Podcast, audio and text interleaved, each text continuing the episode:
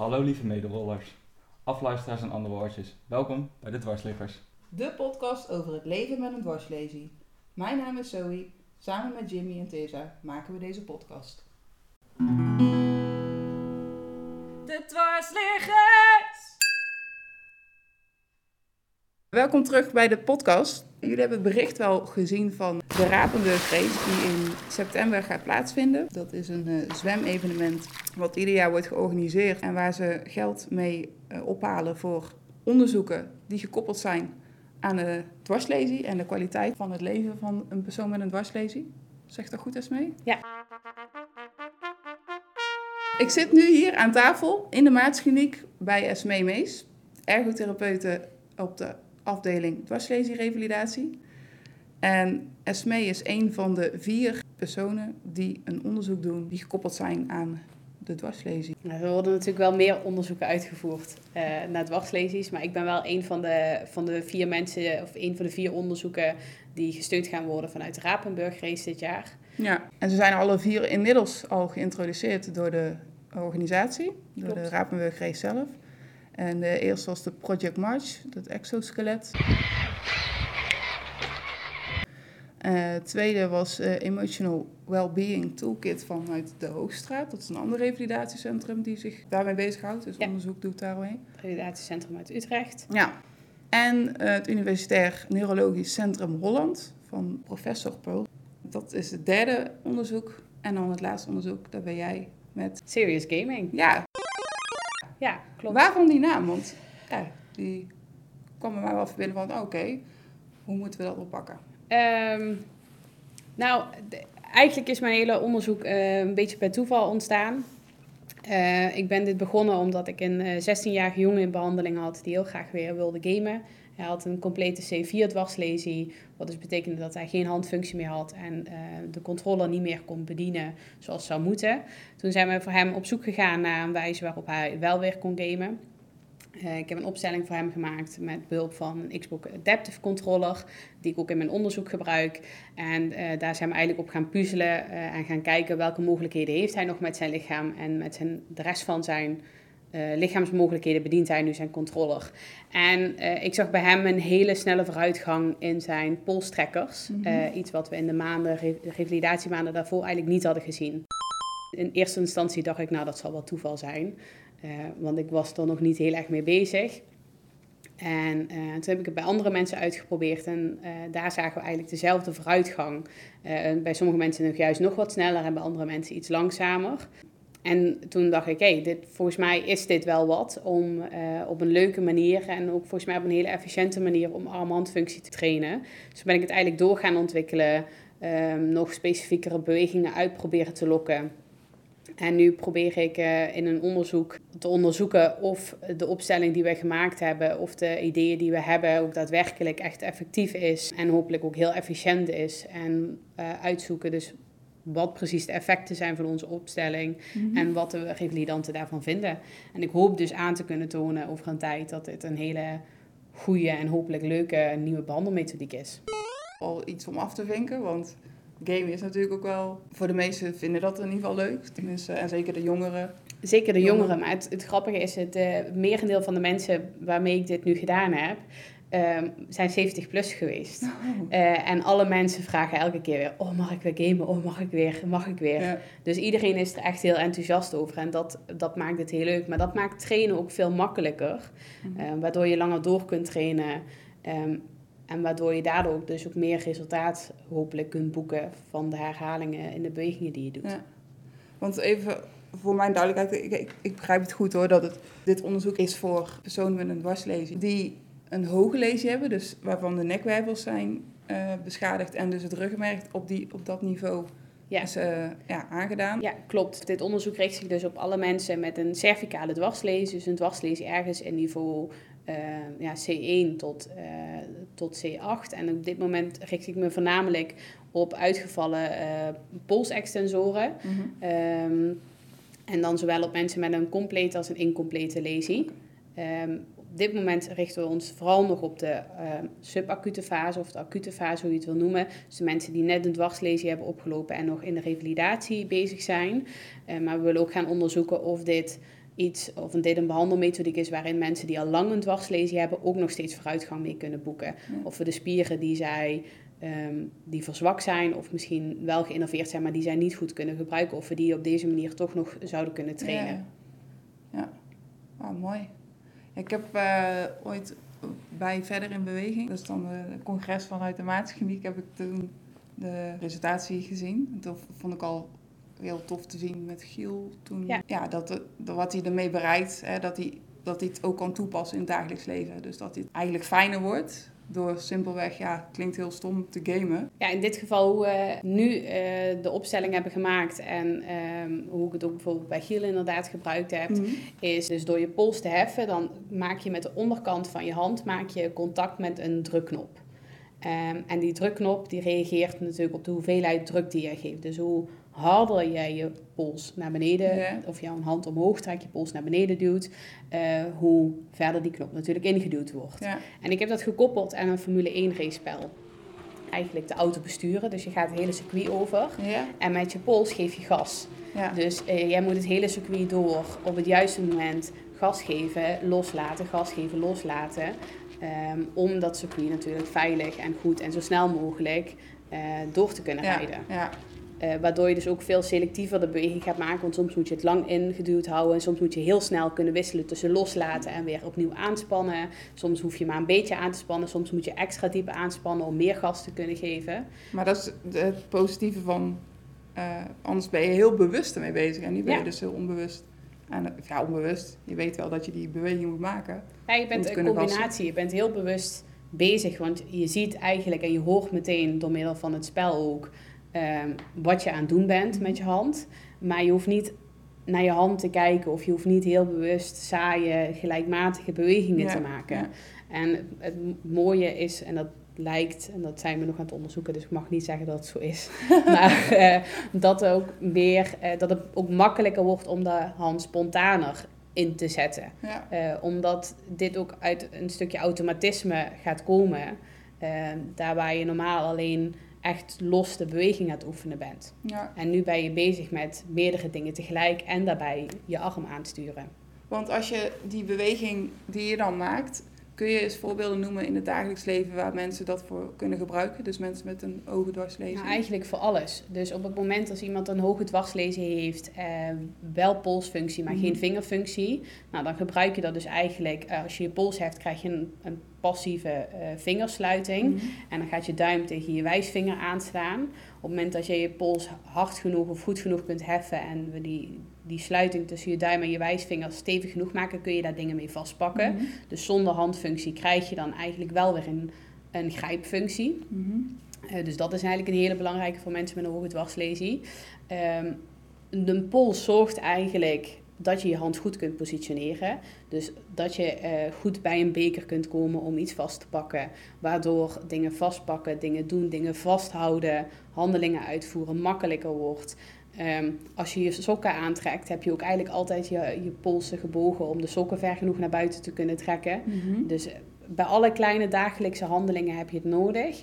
Plus op het moment dat ik mijn pols meer buig, kan ik mijn... vingers ook nog meer buigen. Dus ik kan een veel stevigere uh, vuist maken, een veel stevigere grip maken. Dus ik kan zwaardere dingen vastpakken en ik kan meer knijpen. Ja. Op het moment dat ik mijn pols naar beneden heb hangen, kan ik maar heel weinig kracht zetten. Ja. Dus de positie van je pols is heel belangrijk in alle dagelijkse handelingen. Ja, ja daar sta je normaal helemaal niet bij stil. Omdat nee. je gewoon... Want iemand met een cervicale leeftijd, de vingers zijn daar meestal ook... die kunnen niet volledig strekken, hè? Zoals... normaliter een hand zou moeten functioneren als... Ja, het ligt eigenlijk aan het niveau waar je natuurlijk de, mm-hmm. de dwarslesie hebt, waar het uitgevallen is.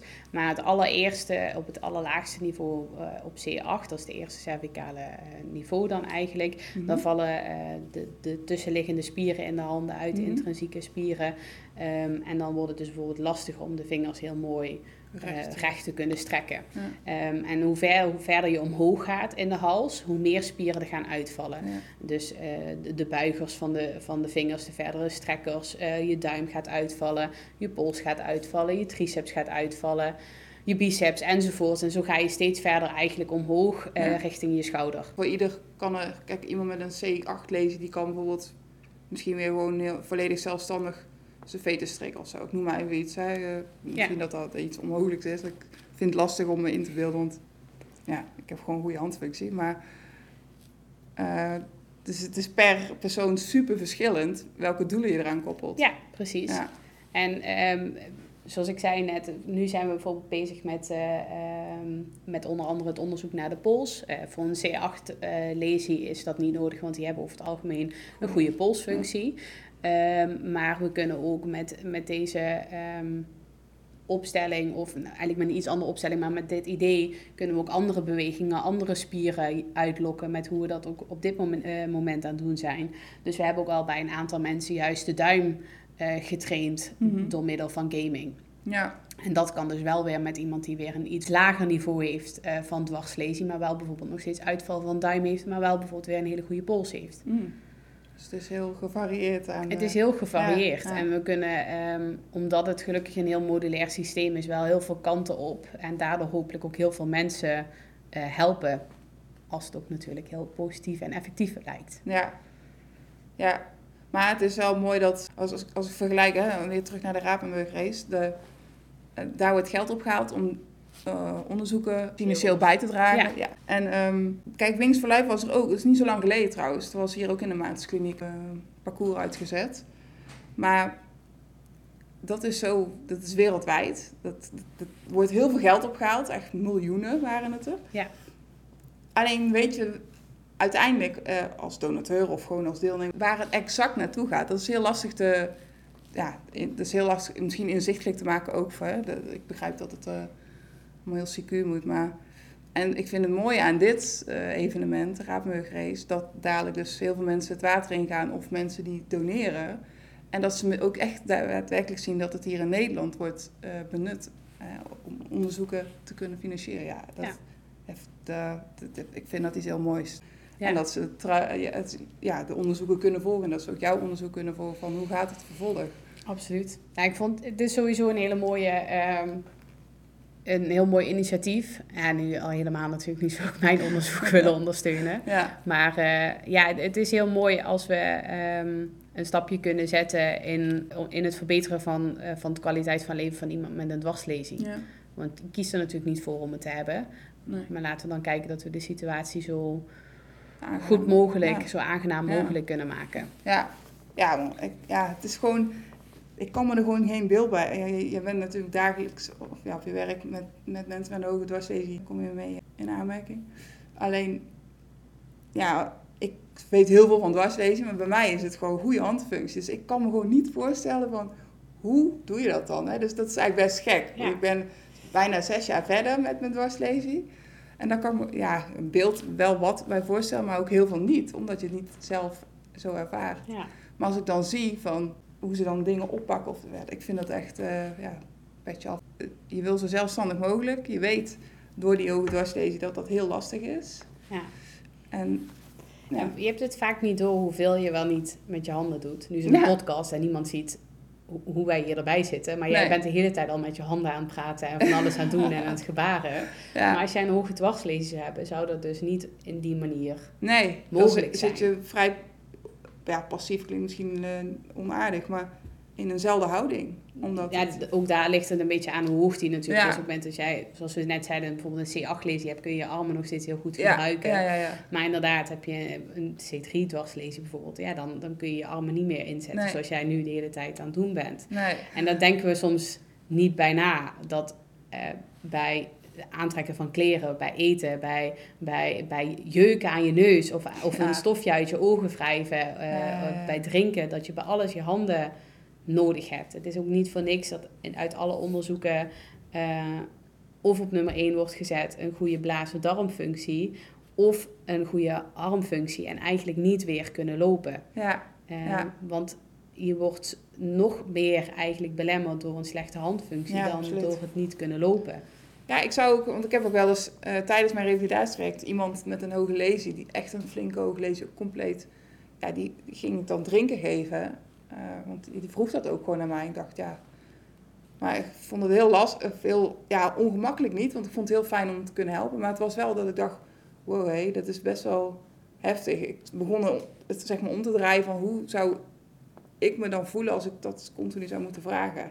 En als je dan, eh, ligt er natuurlijk inderdaad aan welke leesjehoofd je hebt, maar door dit onderzoek dus meer functie kan terugkrijgen. Of in ieder geval dat je sterker wordt. En ja, ja. Hoe, hoe vet is dat? Ja. Laten we hopen dat het echt zo uh, allemaal eruit gaat lopen. Ja, ik hoop het ook echt voor. Maar ik ben wel echt super blij dat dit...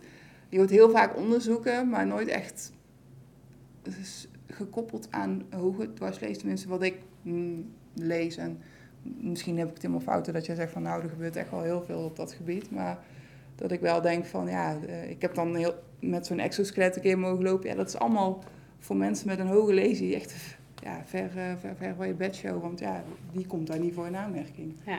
Dus dan is dit wel uh, weer een mooie kans voor, voor de hoge lesies. Ja, laten, ja. We, laten we het hopen. En uh, het, is ook hoop, of het is ook gelukkig iets, um, iets laagdrempeliger. Ja. Uh, het, is, het, is, uh, het, het, zijn gewoon, het zijn gelukkig geen... Het is niet zo'n dure op, uh, therapie als bijvoorbeeld een exoskelet. Nee. Uh, waardoor het voor, voor hopelijk wat meer mensen toegankelijk is. Uh, op het moment dat het natuurlijk allemaal goed blijkt. Ja. Uh, maar ik kan me wel voorstellen, iemand met een hoge lesie die dus bij jou komt uh, voor therapie. Die is na zo'n, ik weet niet hoe lang die dan bezig is gemiddeld. Die is daarna toch ook wel flip, best moe, want die moet ook best wel in te... Ja.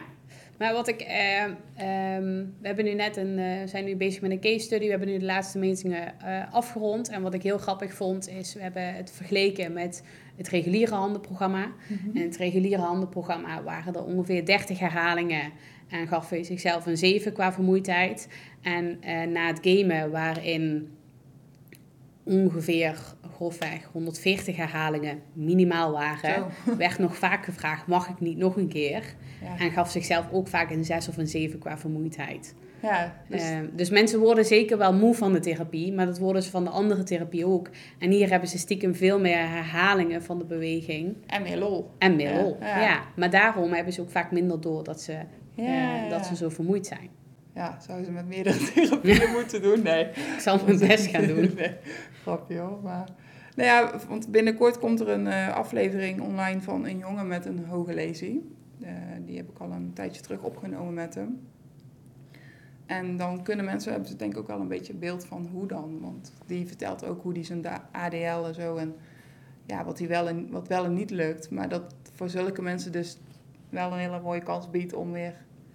Ja, meer toekomstperspectief te krijgen door dit soort onderzoeken.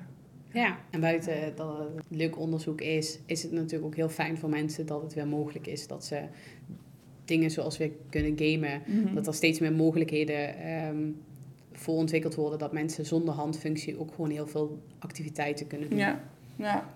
Maar ik, vind, ik heb toevallig, want jullie hadden ook een uh, setup staan op de... Op de sportbeurs ja. inderdaad, bij uh, de Maartens Foundation. Ja. Daar stond ik uh, als gast. Ja, dat was wel uh, heel indrukwekkend om te zien. En ook dat mensen heel frappant, of ja, vooral onder de indruk, zo moet ik het eigenlijk zeggen, van wow, wat, wat er allemaal wel niet mogelijk is. De, de, de tools zeg maar, die je aansluiten, of de, ja, de, de controllers. En dat, dat maar weinig mensen nog echt goed weten wat er gewoon exact is. Ja. En het, je merkt wel ook met... Um, uh, Het, via Revalidatie N L heb ik ook wel eens artikelen gelezen. Of uh, Uniek Sport heb ik ook wel eens artikelen voorbij zien komen. Dat dat wel steeds meer... Nou, groeit. Ja, ja. Nou, een beetje booming is nou. Ja. En uh, d- ja, wel nu dus ook inzetbaar is gewoon binnen een revalidatiecentrum. Ik vind dat ja. wel... Uh, ja, dat wil ik in ieder geval gaan aantonen natuurlijk. Ja, ja, ja. Ja, ja nee, maar uh, tof. Ik vond wel die reactie van die mensen die dus dat aan proberen waren ook wel heel...